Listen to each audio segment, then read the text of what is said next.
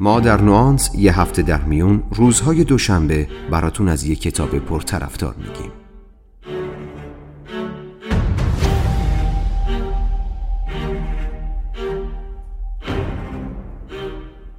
نوانس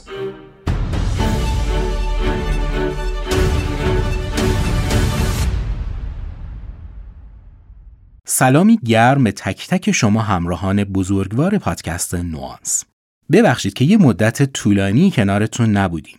توی این دوره داشتیم تلاش می‌کردیم محتواهای مناسبی رو براتون آماده کنیم. در این فصل از پادکست نوانس سعی داریم در قالب دوازده اپیزود بخشهایی از کتابهایی رو به طور خلاصه ارائه بدیم که در حوزه توسعه فردی و مهارت‌های زندگی توجه و نظرات مثبتی رو از مخاطبینشون دریافت کردند. تو اولین قسمت از فصل چهارم پادکست نوانس خلاصه ای از کتاب مستری نوشته رابرت گرین رو میشنوید. توی این کتاب گرین به ما یاد میده که هر آنچه در زندگی بهش نیاز داریم در درون خودمونه و با تلاش و هدف گذاری صحیح می‌تونیم بر موانع غلبه کنیم و مسیری سبز برای خودمون خلق کنیم. شما رو به شنیدن بخشهایی از این کتاب با صدای آقای افشین اعتماد دعوت می‌کنم.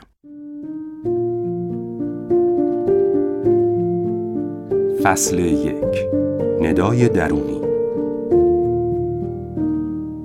همه ما یک ندای درونی داریم که ما را راهنمایی می کند. این ندا به ما کمک می کند و ما را به سمت رشته یا شغلی که می خواهیم بر آن مسلط باشیم می کشد.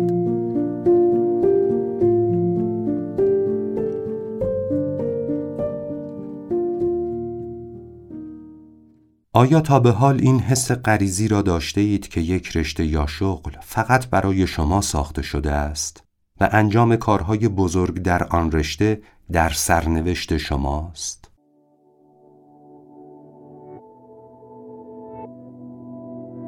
به غریزه خود اعتماد کنید. همه ما منحصر به فرد هستیم. ما استثنایی هستیم. راجع به آن فکر کنید.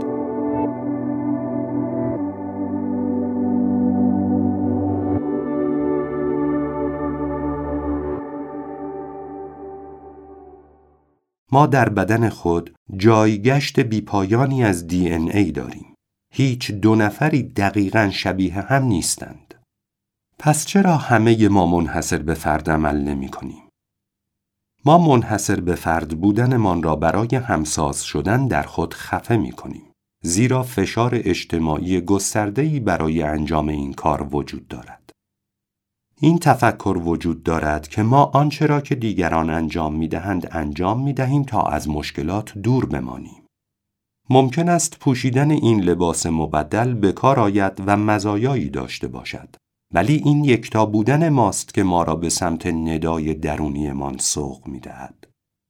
بخش وسیعی از عجوبه های تاریخ زمانی که همه چیز کاملا سر جایش بود با لحظه موفقیت بزرگ روبرو شدند. و آنها می دانستند که می خواهند چه کاری در زندگی خود انجام دهند. تعداد قابل توجهی از آنها احساس می کردند که در تمام مدت زندگی خود فشار یا اجباری داشتند که آنها را به سمت حرفه‌ای خاص راهنمایی کرده است. لحظه تلنگر لئوناردو داوینچی هنگامی بود که او ورقه های کاغذ را از دفتر پدرش دزدید تا بتواند حیوانات جنگل را نقاشی کند. او علاقه شدیدی به آنها داشت. برخی به سادگی آنچه را که به عنوان صدای درونی شناخته می شود تجربه می کنند و این اتفاق مشابه افراد بسیار مذهبی است که صدایی را از طرف خدای خود می شنوند که به آنها دستور می دهد یک رسالت یا وظیفه خاص را دنبال کنند. به جای استفاده از انرژی خود برای آمیختن با جمعیت بپذیرید که نظیر هستید و رسالت خاص خود را در زندگی دارید که با گوش دادن و دنبال کردن صدای درونیتان حقیقتا می‌تواند پیدا شود. به جای آمیخته شدن با جمعیت درک کنید که فوقالعاده هستید. شما در زندگی هدف خاصی دارید که اساساً با پیگیری و روی آوردن به صدای درونیتان قابل کشف است. فصل دوم. یادگیری تا حد امکان. موفقیت سریع یا پول نباید هدف اصلی شما در یک رشته جدید باشد. بلکه تا حدی که معقولانه انتظار برود ترجیحتان باید بر یادگیری باشد.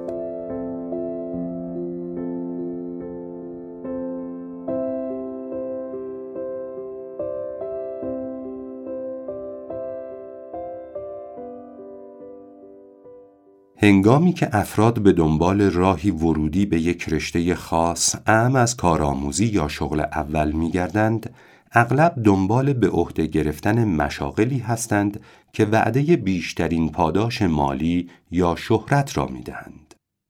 هرچند پاداش‌های مهم دیگری نیز برای سنجش وجود دارند. شغلی که به شما فرصت یادگیری می‌دهد، صرف نظر از اینکه دریافتی آنچنانی ندارد می تواند ارزش انجامش را داشته باشد. بعدها موقعیت های معتبر با دستمزده های بالاتر در دسترستان خواهد بود. اطلاعات و دانش عملی که از آن مشاغل اولیه و کم درآمد دریافت می کنید، سرانجام در دراز مدت نتیجه مطلوبی را رقم خواهد زد. دوباره فردی روچ بکسور را در نظر بگیرید.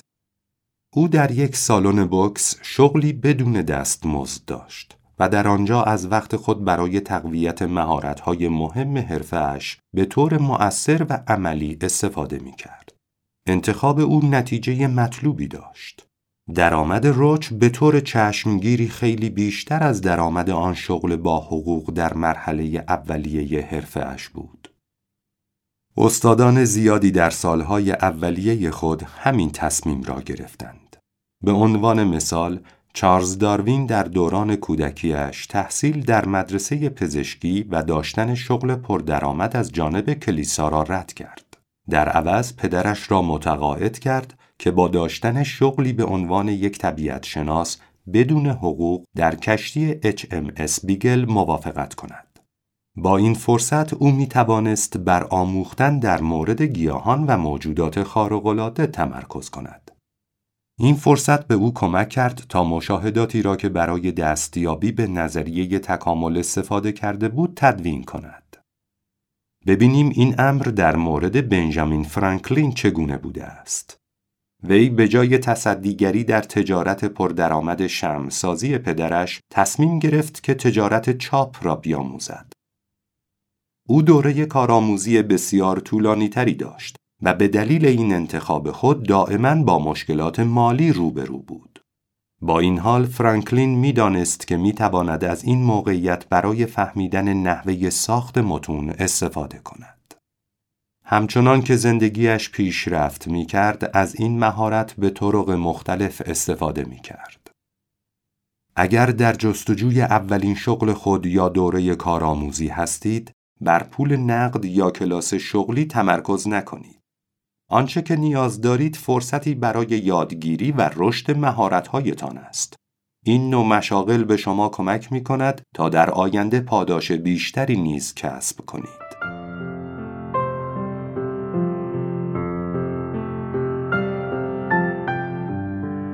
فصل سوم راهبر یا منتور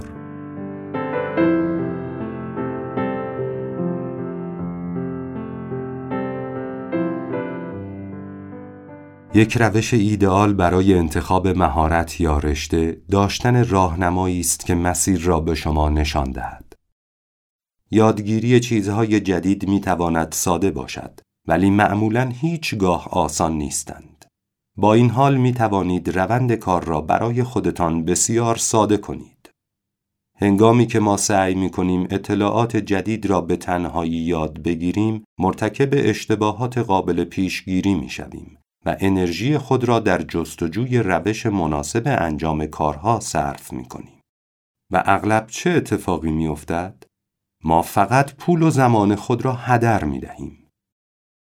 شما به یک راهبر نیاز دارید. راهبر راه را به شما نشان می دهد و به شما کمک می کند تا از وقت و پول خود به طور مؤثر و کارآمدی استفاده کنید. به عنوان مثال به این فکر کنید که شروع یک کار جدید چقدر گیج کننده است. شما باید محل کار جدید خود را بررسی کرده و از آن سر در بیاورید. بدون هدایت یک پارچه زمان زیادی می‌برد تا با آن آشنا شوید و راه و چاهش را یاد بگیرید. این شرایط کاملا شبیه به بودن در یک شهر دور افتاده و تلاش برای پیدا کردن ایستگاه مترو است. بدیهی است که می توانید در خیابانها پرسه بزنید تا اینکه به صورت اتفاقی آن را پیدا کنید. ولی فقط با سوال کردن از یک شخص محلی در وقت خود صرفه‌جویی خواهید کرد. تنها شما نیستید که از داشتن یک راهبر سود می‌برید. به عنوان یک قاعده راهبر و شاگرد یک رابطه استثنایی را می‌سازند که هر دو می توانند از آن سود ببرند. راهبر فرد تحت تعلیم را به عنوان یک اقتباس جوانتر از خودش می بیند، توجهش جلب می شود و به خودش این اجازه را می دهد که روی آینده شاگرد سرمایه گذاری کند. از آنجایی که شاگرد برای راهبر ارزش قائل است به آنچه که گفته می شود دقت می کند و در نتیجه معلومات را فرا می گیرد. به عنوان یک کارآموز شما در حال یادگیری هستید و پیشرفتتان با محدودیت های راهبرتان محدود نمی شود. اساتید زیادی راه برداشتند و در نهایت از آنها بهتر عمل کردند. به عنوان مثال، اسکندر کبیر بسیاری از مواردی را که ارسطو در مورد حکومتداری به وی آموخته بود فرا گرفت و اتخاذ کرد. او آموزش دیده بود و همزمان آنها را بر اساس آنچه که در اداره امور دولت یاد گرفته بود تنظیم می کرد. همانند سایر تحت تعلیم ها و شاگردان شما باید به دنبال راهبری باشید که روش انجام کارها را به شما نشان دهد. با این حال اهداف شما باید کسب مجموع مهارت‌های قدرتمندتری از مهارت‌های راهبرتان باشد.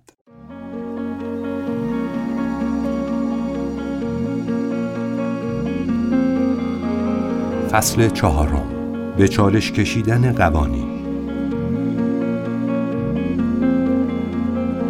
وقتی دوره کارآموزی خود را تمام کردید باید خلاقانه فکر کنید و دستورالعملهایی را که در این راه آموخته اید به چالش بکشید.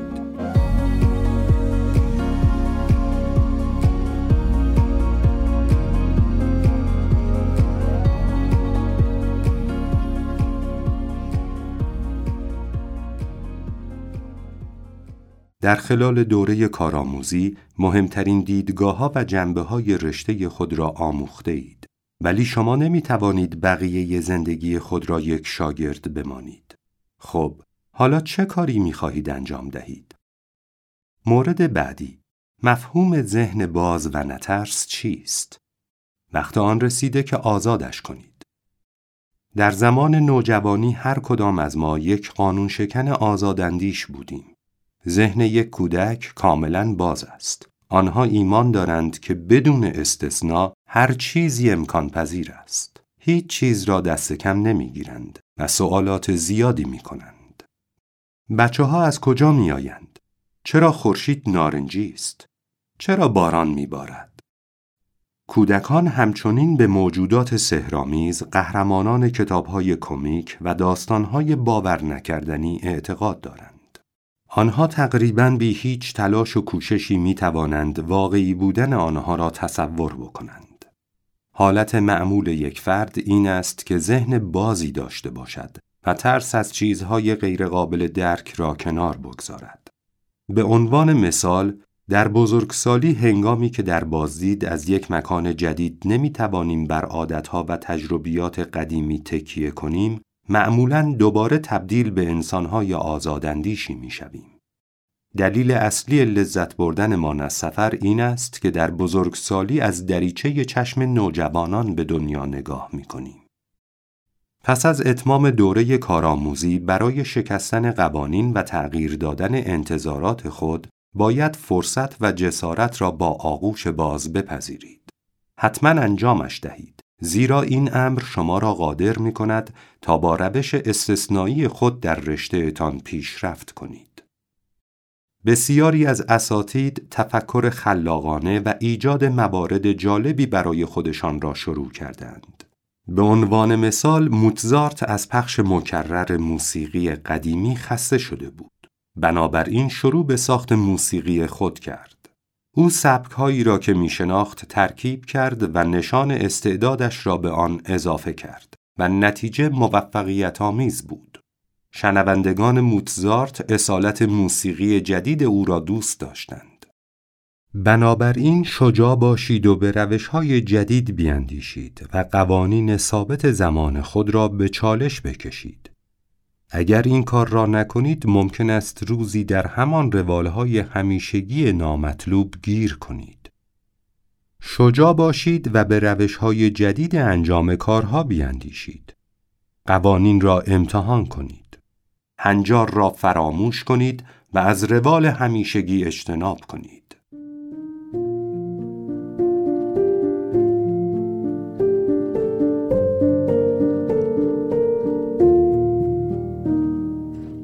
فصل پنجم حل مسئله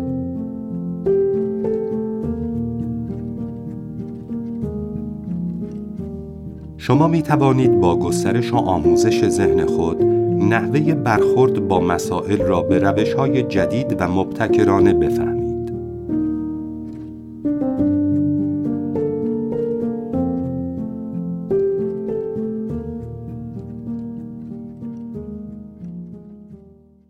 چه کسی آرزوی استعداد رسیدگی به مسائل از طریق روش های منحصر به فرد و ابتکاری را نداشته است؟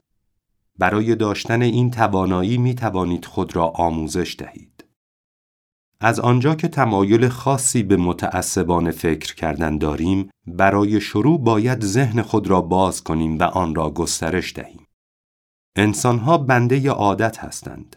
آنها کارها را بدون تأمل در مورد انجامشان بارها و بارها تکرار می کنند. هنگامی که ثابت شد یک روش در یک شرایط خاص مؤثر واقع می شود، ما تمایل داریم که بدون هیچ پرسشی آن را برای تمامی موقعیت مشابه استفاده کنیم. آیا واقعا این یک روی کرده ایدئال برای رسیدگی به این مسئله خاص است؟ ممکن است که معیارها و سنتهایی که در شیوه زندگی به آنها استناد می کنیم برای برقراری ارتباط سریع ضروری باشند. اما به همین ترتیب می توانند مانع از بالفعل شدن تفکر نوآورانه و خلاقانه ما شوند. مثلا ما تمایل داریم از تمایزهای واضح و دو حالته استفاده کنیم. جسم و ذهن، واقعیت یا خیال، شب یا روز. از آنجا که آنها را به میزان زیادی به کار می‌بریم نسبت به تفاوت‌های ظریف بین آنها بی تفاوت شده ایم. همچنین باید با آموزش قدرت فکریمان تفکر خلاقانه خود را برای ایجاد ارتباطات سریع غیر معمول بهبود دهیم. یک مطالعه مشهور نشان داده است که پس از ده هزار ساعت تمرین در یک زمینه خاص ذهن تغییر می کند و ارتباطات تازه بین مناطقی که قبلا با هم ارتباط نداشتند ایجاد می کند و ما را قادر می سازد مسائل را به روش گسترده تر و جدیدتری مشاهده کنیم. چگونه این اتفاق می افتد؟ حتی هنگامی که در حال تفکر یا کار روی چیز کاملا متفاوتی هستیم، توانایی حل مشکلات را داریم. آیا در حال قدم زدن یا آواز خواندن زیر دوش چیز دیگری به ذهن شما آمده است؟ این مورد همیشه اتفاق می افتد. شما در حال ایجاد ارتباطات هستید. به عنوان مثال وقتی اینشتین به نظریه های خود می اندیشید بیولون می نواخت. او اطمینان داشت که این امر به او کمک می کند تا در مورد مشکلات نظری خود پاسخی پیدا کند. نیازی نیست که حتما یک متفکر خلاق به دنیا بیایید. شما مغز خود را کنترل می کنید و آن را آموزش می دهید.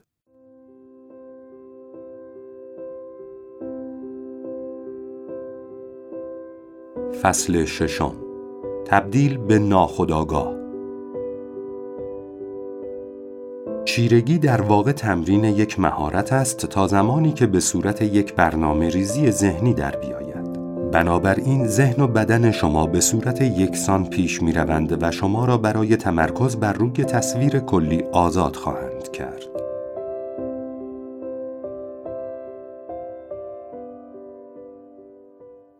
احتمالاً قبلا با چیرگی روبرو شده اید. تصور کنید در مقابل شخصی ایستاده اید. این فرد یک توپ را مستقیما به سمت شما می اندازد. توپ سریع به سمتتان می آید و شما چیزی ندارید که با آن توپ را بگیرید. بدن شما به سرعت نسبت به دستورات ذهنتان واکنش نشان می دهد و به کنار می پرید. شاید باور نکنید ولی این نوعی چیرگی است. این امر استادان را قادر می سازد تا به جای تمرکز بر جزئیات تصویر کلی را ببینند. بسیاری از استادان خود را به ای که دارای این توانایی هستند توصیف می کنند. بابی فیشر استاد شطرنج هنگام بازی به چیزی فراتر از حرکات فردی نگاه می کرد. او میدانهای نیرو که نتایج بیشماری از بازی را به او نشان می دهند بررسی می کرد. گلنگولد نوازنده کلاسیک پیانو هنگام اجرا کل طرح نوت‌های موسیقی را می‌دید نه فقط بخشی که در آن زمان و مکان اجرا می کرد. هنگام اجرا این نگرش ها او را در تنظیم بخش های یک قطعه رها می کرد. استادان یک ارتباط ناخودآگاه بین ذهن و بدن ایجاد می کنند. برای تمامی حیوانات انتخابها و اقدامات یکی است. به عنوان مثال زمانی که یک زنبور تصمیم می‌گیرد شخصی را نیش بزند دقیقا در همان زمان این کار را انجام می دهد. زنبور به ورودی حسی خود واکنش نشان می دهد و سیستم عصبیش به بدن دستور می دهد. حدس دومی وجود ندارد. این امر حتما اتفاق می افتد. در یک رویکرد نظری نیاکان اولیه ما نیز ذهن و بدن را از هم جدا نکردند. این جدایی زمانی اتفاق افتاد که گونه ها توانایی تفکر انتظایی را به وجود آوردند و این امر ما را قادر ساخت تا از واکنش های خاصی جلوگیری کنیم. آیا هنگام تهدید به طور ناخودآگاه میدویم یا حمله می کنیم؟ نه، ما سعی می کنیم راجع به مسائل بحث و گفتگو کنیم. زمانی که چیره شوید، ذهن و بدن شما هنگام انجام یک مهارت یکی می شوند. شما به سطح جدیدی از درک می رسید و تصویر کلی را می بینید. شما از این دانش برای دستیابی به موارد چشمگیر در حرفه خود استفاده خواهید کرد.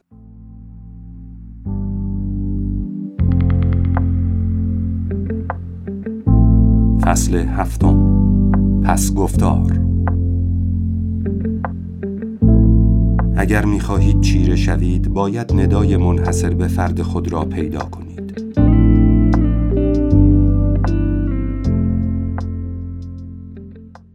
زیر نظر یک راهبر آموزش ببینید و یک روش مستقل و خلاقانه برای مواجهه با مشکلات به وجود بیاورید. شما همچنین باید بیاموزید که چگونه سایر استادان بزرگ آنچه را که انجام دادند به نتیجه رساندند. شما برای چیره شدن به استعداد ذاتی نیاز ندارید. فقط مسیر متخصصان قبل از خود را دنبال کنید. همه ما یک ندای درونی داریم که ما را راهنمایی می کند. این ندا به ما کمک می کند تا به سمت رشته یا شغلی که می خواهیم در آن تسلط داشته باشیم برویم. موفقیت سریع یا پول نباید هدف اصلی شما در یک زمینه جدید باشد. بلکه باید تا آنجا که منطقی به نظر می رسد به دنبال یادگیری بیشتری باشیم.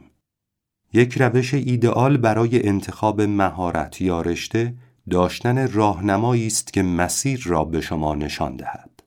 وقتی دوره کارآموزی خود را تمام کردید، باید خلاقانه فکر کنید و دستورالعملهایی را که در این راه آموخته اید به چالش بکشید.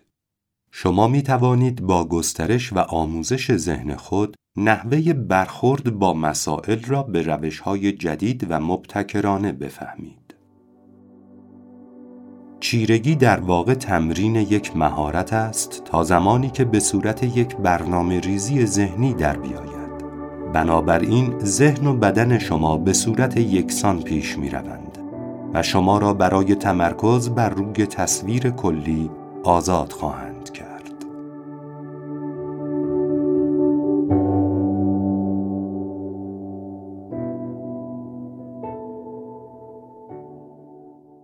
ای که شنیدید بخشهایی از کتاب مستری نوشته رابرت گرین بود. این کتاب در ایران به عنوان چیرگی راهنمای دستیابی به عالیترین فرم قدرت به ترجمه آرسام هورداد توسط نشر نوین چاپ و ارائه شده. امیدوارم از شنیدن خلاصه این کتاب لذت برده باشید. مثل همیشه خوشحال میشم که ما نظرات و پیشنهاداتتون ما رو در مسیرمون یاری کنید. دلتون گرم و ذهنتون سبز.